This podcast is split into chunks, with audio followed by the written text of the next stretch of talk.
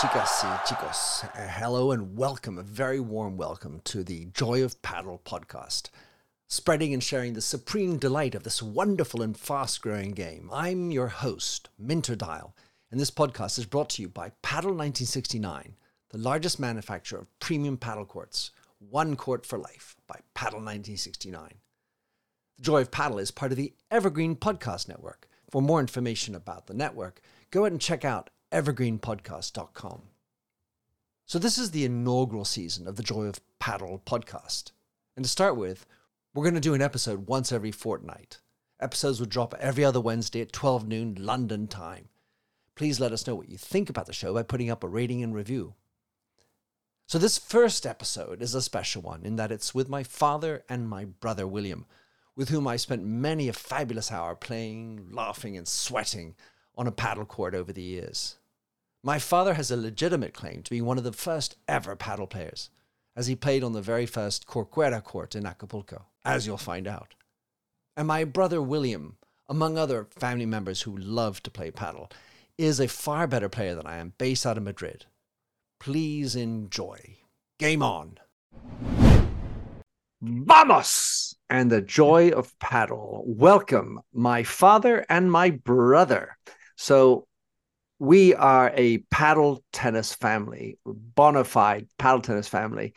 And uh, so I wanted to invite both of you to to talk about your trip, your route to padel. So, Pa, let's start with you, as you're the doyen of the family and the doyen of our origins into padel. What was your route into padel? Well, through tennis, of course. And um, I used to go to Marbella, lovely place, and there were there weren't even many tennis courts in those days in Marbella, let alone padel tennis courts. And the one tennis court that we sort of was nearby was at the Marbella Club, and it was a tile, tile the surface was tile, and there was a slight uh, sort of bubble bubble in the way the tile was launched for draining. It was a pretty pathetic court, and uh, that didn't have a it didn't have a net; it had a string. So you, you was never sure whether the ball was over or underneath the so-called net, but it was very primitive, and so basically we we we ignored it. And then Alfonso came one day. The Prince Alfonso was the president owner of the Marbella Club, who had just returned from um, a trip to Acapulco, and full of enthusiasm had taken the measurements of a, what he th- thought would be a better game to have at the Marbella Club than the tennis, which no one played there. And so he built this uh, tennis court, or we didn't know what to call it actually, this court that became a padel tennis court on the grounds of the Marbella, on the grounds of the, on the back of the former tennis court. And that was in 1974.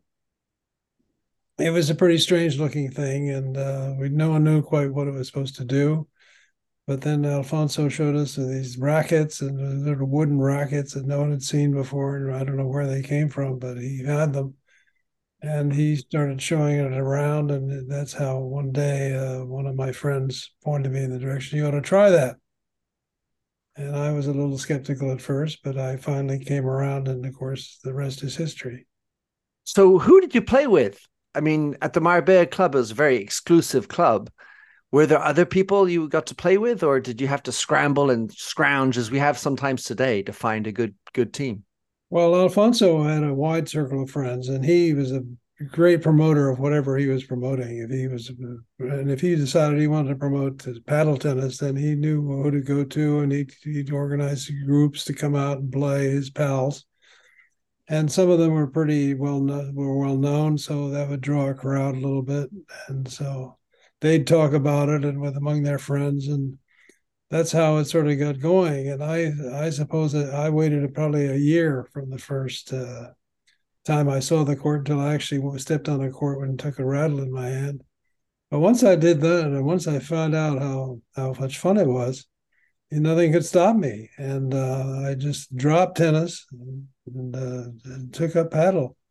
I wasn't you, very good but uh, i had fun you also had a very famous ball boy, as far as I recall.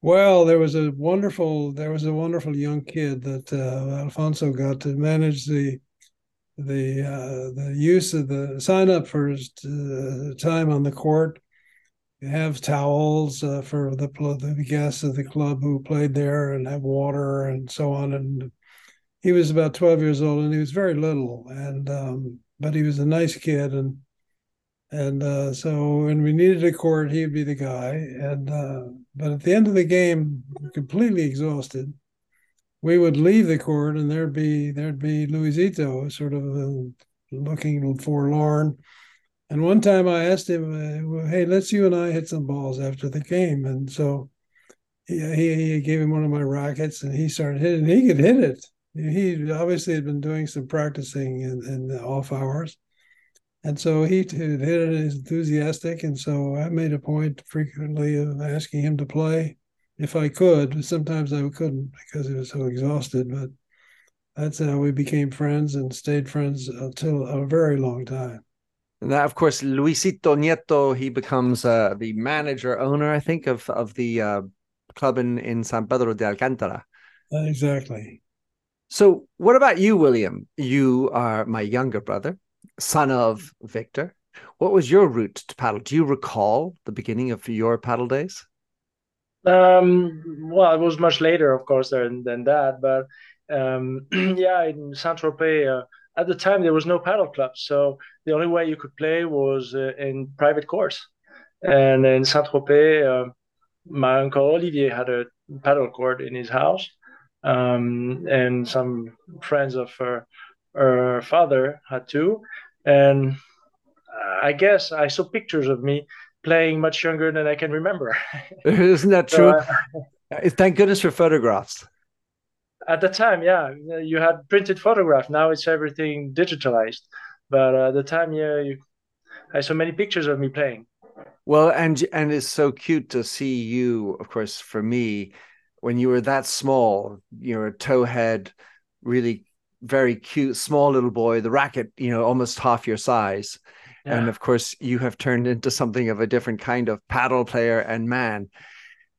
For for both of you, um, when you look back at that very beginning of padel, you obviously were in the very beginning of things. And to think of Olivier's court, William, it was a very different type of padel court than it is today. Can you describe Olivier's padel court?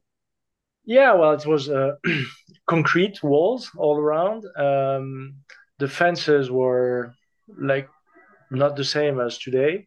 Um, and we're at the time when I was little, we were playing padel with the rules of ping pong. So we're doing first to 21 and we're hmm. changing serve every two every two serves.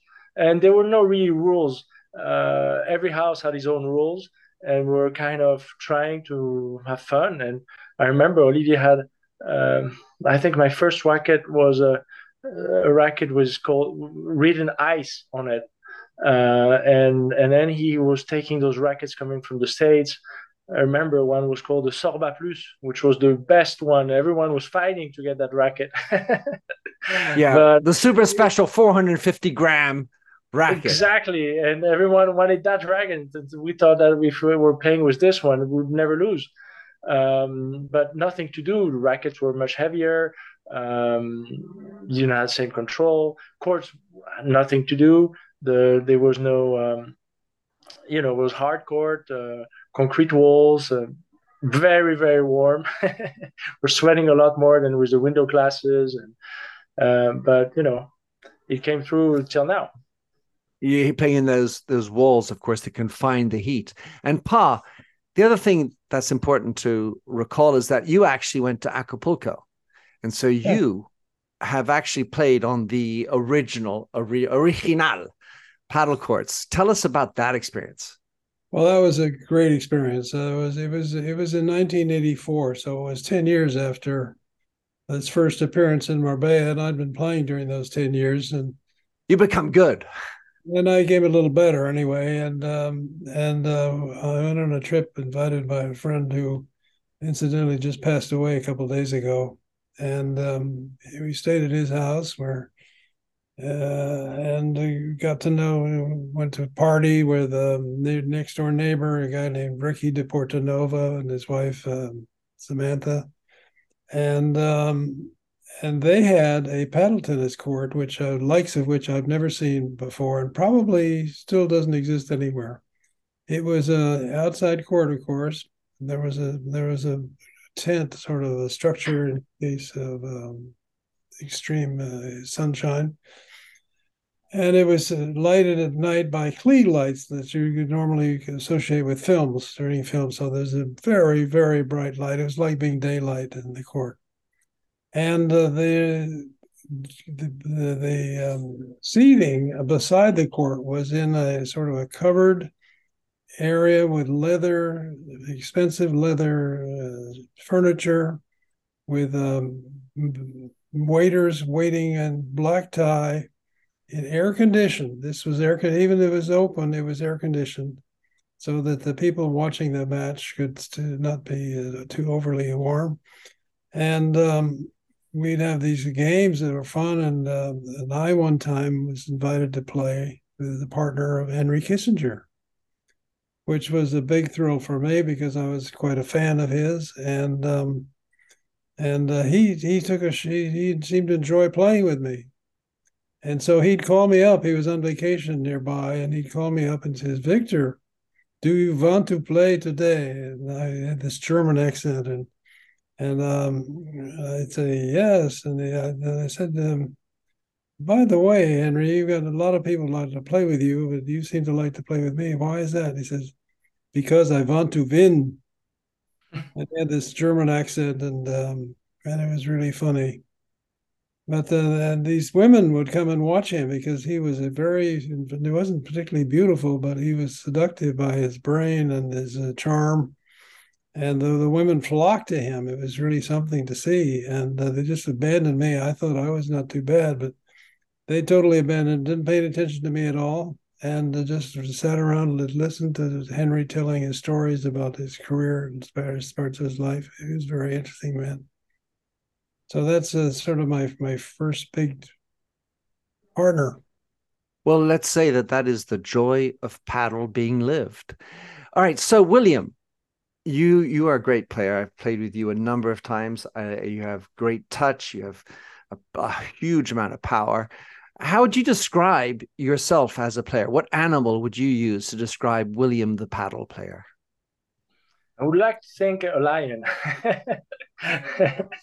um, yeah, a lion. Why a lion? Why a, a female lion or a male lion? Well, I hope a male. uh, well, because I'm quite aggressive on the court, meaning uh, I'm an offensive player. Uh, I like to more likely being at the net and block uh, the shots and keep being offensive rather to be defensive. So for that, you need to be quite quick, reactive, uh, read the game, because it's obviously uh, more tricky. You can be tricked by some shots, or um, so you got to be very uh, reactive. Love it, Pa. What about you? What animal are you as a padel player? Well, there's the animal I am, and there's the animal I'd like to be. I'd say I'd, I'd, I'd, I'd be a fox. Why? Well, I fox a little bit sneaky and uh, and try to fool my opponent into thinking it's going one way and then taking him the other way. So I try to be deceptive. Love it. And, uh, and, and sort of be deceptive. I sort of got to deploy ruses to get his attention elsewhere. I, am not quite sure why, but uh, well, anyway. I, you haven't you haven't been playing so much, of course, these days. But do you recall what was your favorite shot? Yes, definitely. Uh, in the old days, the walls were very, very thick cement though outside the court. And there was also a wire part of the side wall, particularly. And there was always, uh, there was never exactly a smooth surface. So there was a little ledge that sort of formed like a vertical going up and down the wall where the, the wire was joined to the cement. And that was a little space, maybe one inch, maybe sometimes a little more. And if you hit the ball into that place on the side wall where the net, where the net and the, and the the wire net and the cement joined, you didn't know where the ball was going to bounce out. He could bounce out straight or he bounce out sideways.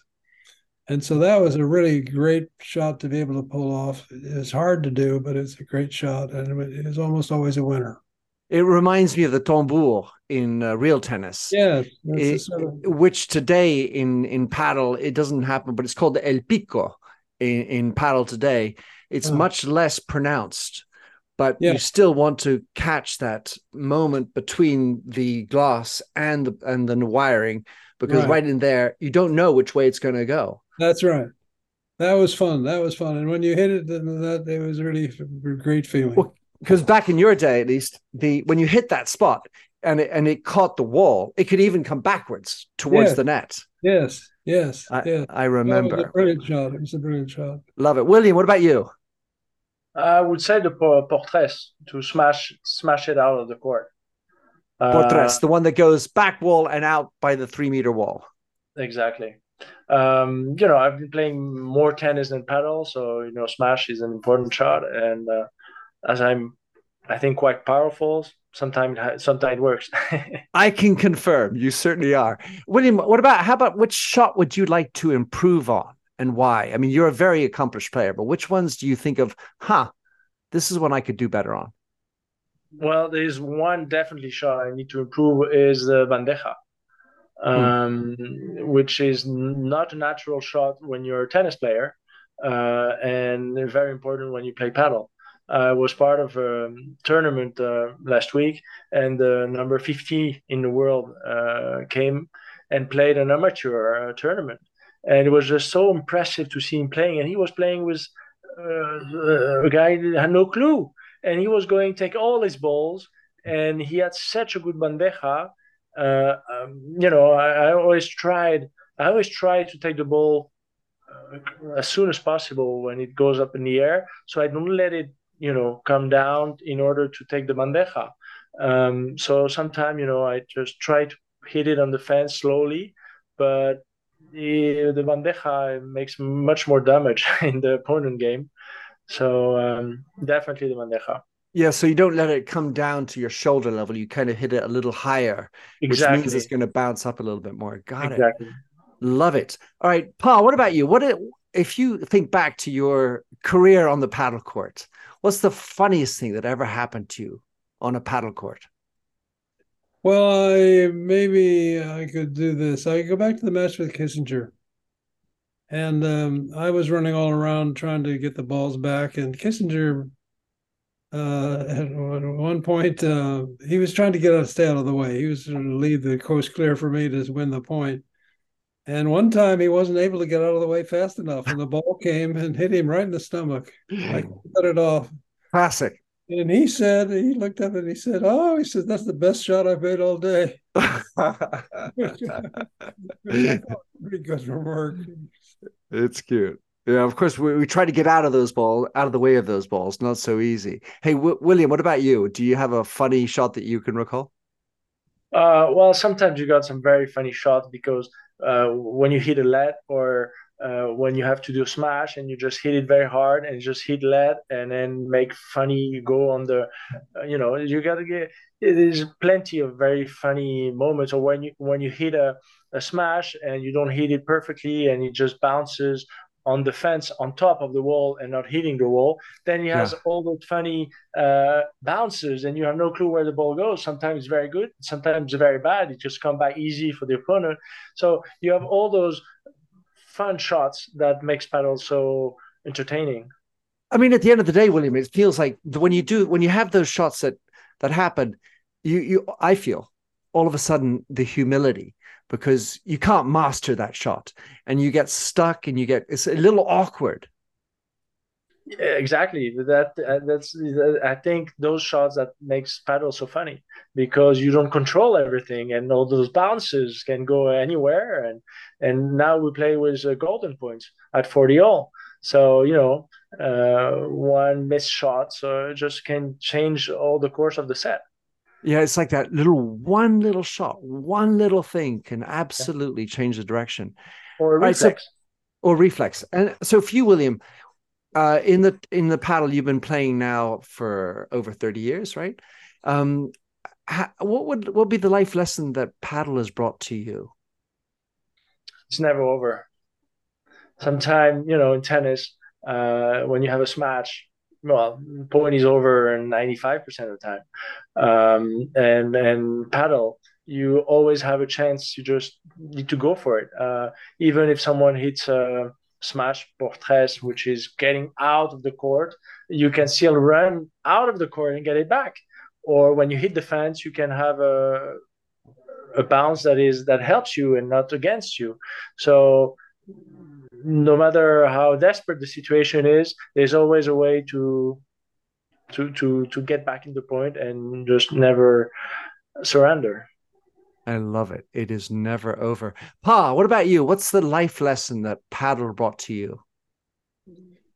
Well, um, I was thinking about the fact that when we, in those early days of the padel, we were so excited about it, and there were um, I remember we used to sit around and say, how can we make money out of this? How could this is such a fun game? How is it? How how can we get it on television or get it promoted? Uh, not so much on television because it wasn't that prominent in those days, but uh, do do stuff to make padel tennis game better known and more popular. And by the way, then this would get a lot of the uh, sort of expatriate players and those who were looking for jobs, um, give them something to keep them going while they're in between games.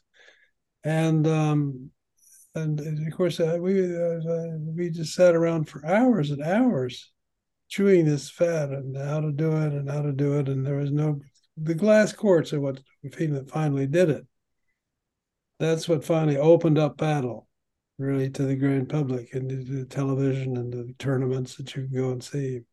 But when you only had a few few meters of space available to, to watch a match, it, didn't, it was hard to draw a crowd. But now, of course, it's really it's taking off, and I'm so glad. It took a long time, but it's finally taking off. Beautiful. And all right, let's finish with one question, which is: Is there any other sport that equals padel in your mind, either to play or to watch? Pa. Well, this is to to my mind, it's the best of all the racket sports. Really, the best, and it kills me to see this pickleball that I've been watching in the United States now, which, which seems to be trying to, to, to do what the padel tries to do, but the pickleball is just not in the same league. And um, so I'm just out and out promoting uh, our padel tennis. Um, and uh, long may it live. Amen. William, what about you? I think it's just the perfect game between tennis and and squash. Um, because two games you, have, you, play well. I do like play squash as well, but I mean it's really the the in between because you've got some squash shot.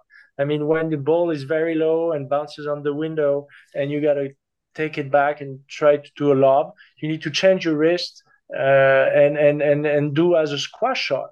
So it's really the the, the it's in the glass windows as well. It's much easier to to to see to watch, and you have those points that are very impressive when you look on on YouTube's the the, the highlights of uh, all the pros playing all over. I mean, it's, it's very nice. We have fun watching it. Enjoy it. I certainly do too. Hey, you guys, thank you for coming on the Joy of Padel podcast. A last word for your word on paddle. Pa. Minter, thank you for doing this. Thank you for being a promoter of this sport that we all love. And I love having my children following in my illustrious field of footsteps. Hey, William. having fun with padel. It's really a great thing. I love it. Love watching you and seeing you and talking to you. Brilliant. And William, what about you? Well, I have a question for you now. um, uh, you, Minter, how how did you start into padel and be so passionate? I know you came from tennis, but how did the whole thing came up? Well, so I'm, I'm going to tell you about why I've launched Joy Joy of Padel. And uh, of course, there's a little bit of a hint to another book that was rather famous a long time ago. But what I think society is missing is reasons to commune, to get together, and it's a great sport. And I love the professional padel league that's been launched in America because it has mixed doubles. And so you, you can see that it's a very social sport. People talk during the point. It I feel like a game is half done if I don't have a cerveza, a beer after the game. It's um you play with a smile as opposed to tennis where you play with a grunt and and squash you play with a ah you know you're about to die on a squash court. Just for some reason brings a smile to my face and that's what i want to share and spread. Wonderful Minter thank you. So i hope you've enjoyed this joy of padel episode. Please don't forget to subscribe to be the first in queue for the next episode. And if you like what you hear, please do share around with other padel aficionados. This is a sport that deserves to be played by absolutely everyone. And if you got a story that you'd like to share, please send me an email or a better yet, a voice note at nminterdial at gmail.com. With that, vamos! Get ready, race fans, because the ultimate NASCAR experience is about to hit the airwaves. Welcome to Pit Pass NASCAR, the podcast that takes you deep into the heart pounding world of NASCAR racing. Join us each week as we bring you closer to the NASCAR action with exclusive interviews and all the news and rumors you need with your favorite drivers, team members, and industry insiders. So, whether you're a fan of super speedways, short ovals, or road racing, or you've just watched Talladega Nights, Pit Pass NASCAR is the podcast you've been waiting for. Get ready to fuel your passion for NASCAR like never before. Subscribe now to Pit Pass NASCAR on your favorite podcast platform or head to evergreenpodcast.com and get ready to join us launching in the fall on Evergreen Podcast Network. Follow us on social media at pitpass underscore NASCAR to stay up to date with everything you need to know about the podcast.